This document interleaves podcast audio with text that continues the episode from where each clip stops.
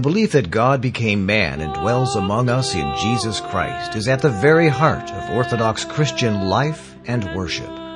Orthodox worship, therefore, involves the whole person, heart, mind, body, and soul. In our services of worship, Christians pray and sing in liturgies that are not of this world.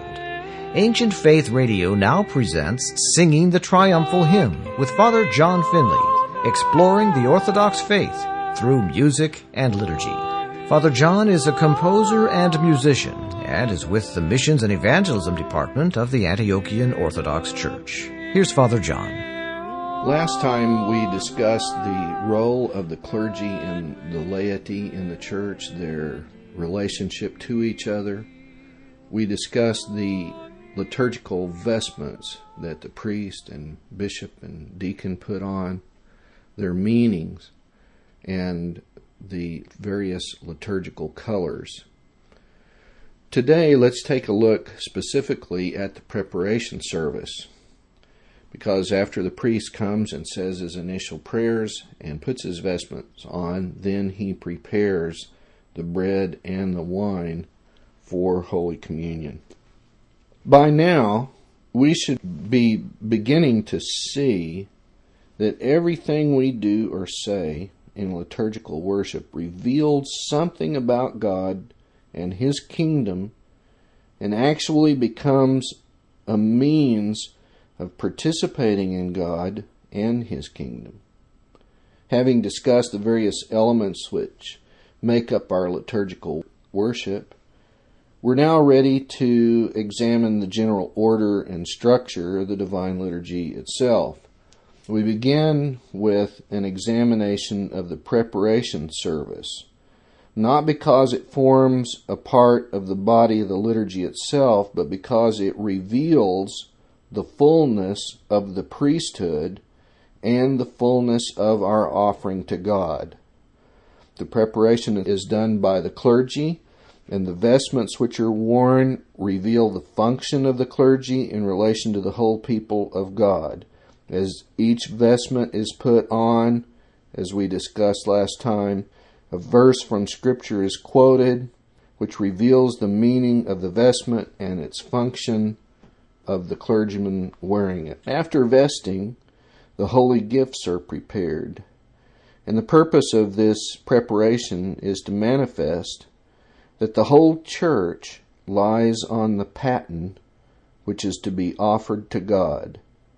This realization becomes particularly meaningful in the entrance with the holy gifts when we, as members of the body of Christ, having been united to Him in baptism, join with Him together in offering the once for all sacrifice and enter into the heavenly Holy of Holies in worship and adoration. The bread used for the divine liturgy is called the prosphora, meaning offering or gift or sacrifice. Before baking, the bread is stamped with a special seal manifesting the whole church, the body of Christ. During the preparation, the bread is ceremonially cut along various lines of the seal and placed on a paten, which is a plate, as prayers are offered and commemorations are made. Father Alexander says the rite of preparation in its present form does not belong to the body of the liturgy since it is performed before the service and by the clergy alone.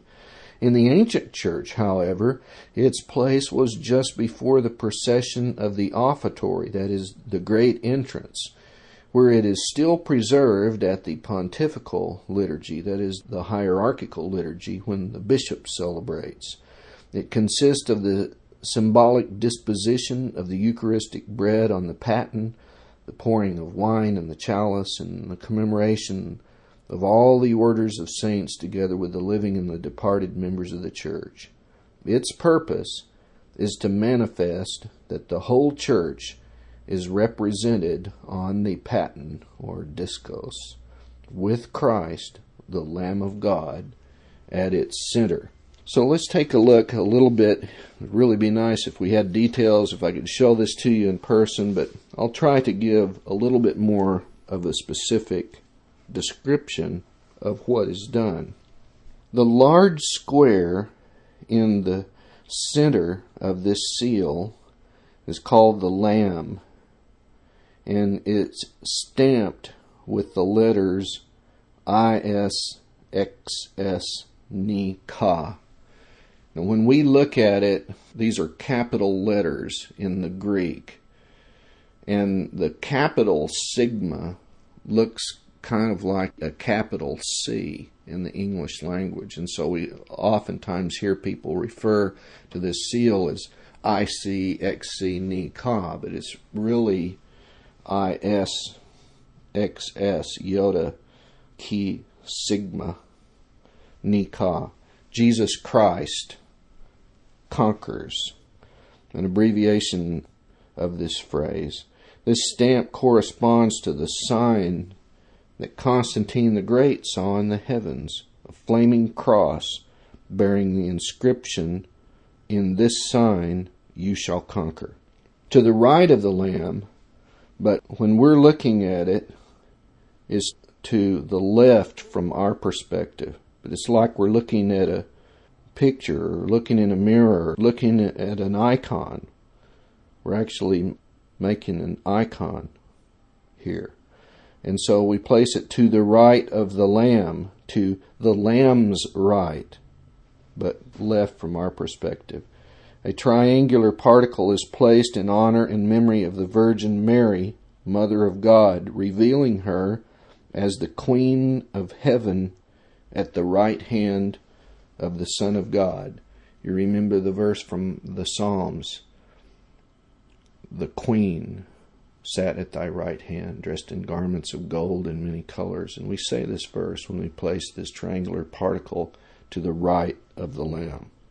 To the left of the Lamb, nine small triangular pieces are placed in honor and memory of the angelic host, the holy prophets of the Old Covenant, the apostles, the great ecumenical fathers and teachers and bishops, the holy martyrs, the God bearing fathers and ascetical monastics, the holy physicians, the ancestors of Christ our Lord, and St. John Chrysostom, whose liturgy we celebrate. And if we are celebrating another liturgy like the Divine Liturgy of St. Basil the Great, then we commemorate St. Basil the Great.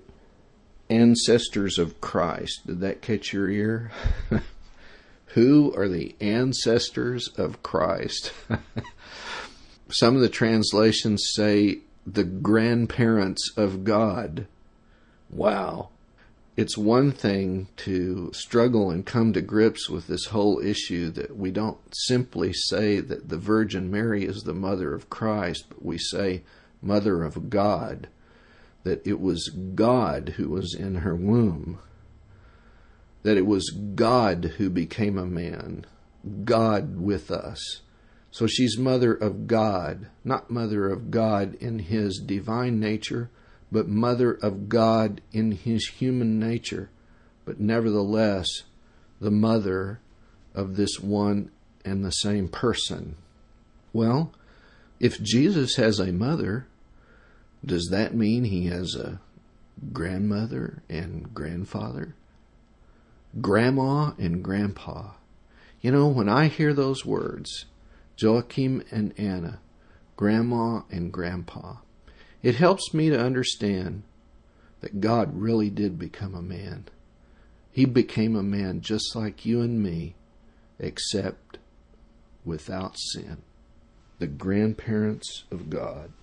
Below the Lamb, the small particles are placed in behalf of fellow clergy, all our brethren, and below them small particles are placed for our departed loved ones and friends. The paten and the chalice are then censed with the censer, covered and offered to God, remembering those who offered it and those for whom it is offered. Again, the main point of all of this is to manifest that the whole church both living and departed, both of the old covenant and of the new, is united in Christ in our offering to God.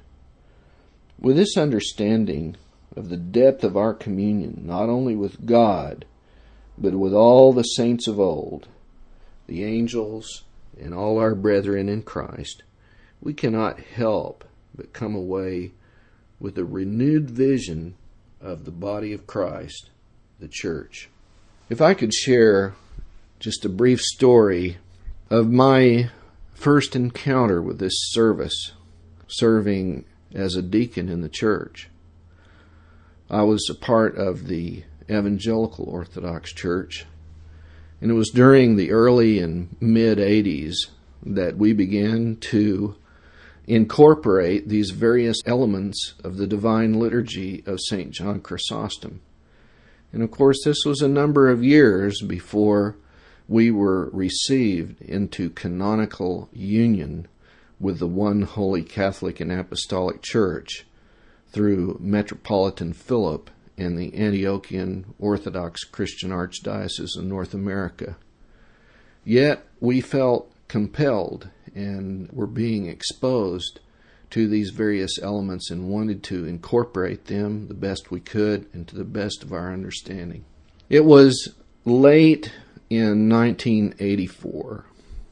We at St. Athanasius Orthodox Church in Goleta, California, had decided that we were going to do our best to institute the full text of the Divine Liturgy of St. John Chrysostom on Christmas Eve of that year. Father Richard Ballew, who was the pastor of the church at that time, had asked me to make preparations to do the preparation service and that we were going to practice this and learn it and try to understand it and figure out how it was supposed to be done.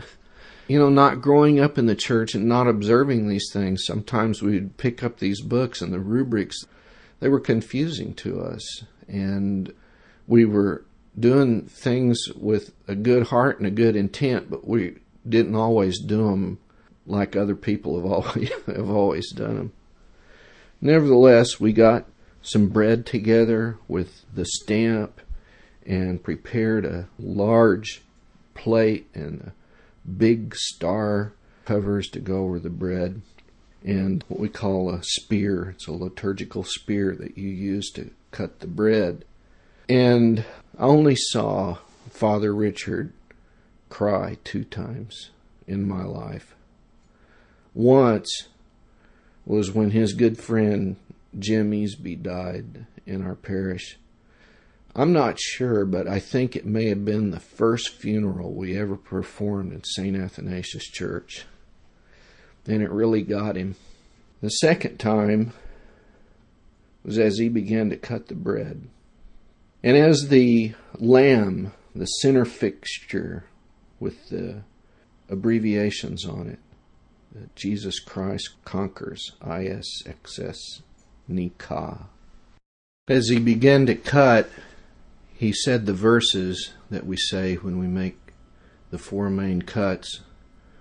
Along the right side, as a sheep he was led to the slaughter. And then over on the left, as a spotless lamb before his shearers is silent, so he did not open his mouth across the top. In his humiliation, his justice was denied him. And as he cut along the bottom, and who can declare his generation? He took a step back, the spear dropped to the floor. He hung his head, and he said, I can't do this. I believe it was because he loved Jesus Christ so much. I believe it's because this service and doing it for the first time had such a profound impact on his heart and on his mind. I think it brought to the fore in both of us standing there the reality that we really do partake of the body and the blood of our Lord Jesus Christ. That this is not a symbol only. This is not just a representation, but this is the very life of God offered to the Father once and for all and returned to us as the forgiveness of sins and eternal life. I'll never forget that moment. And now that Father Richard has departed this life, I feel like he's standing there with me every time I do this service, saying, Don't forget, this is real. And that was Father John Finley with Singing the Triumphal Hymn, exploring the Orthodox faith through music and liturgy. If you would like to write Father John, his email is singing at ancientfaith.com. That's singing at ancientfaith.com. This is a listener supported presentation of Ancient Faith Radio.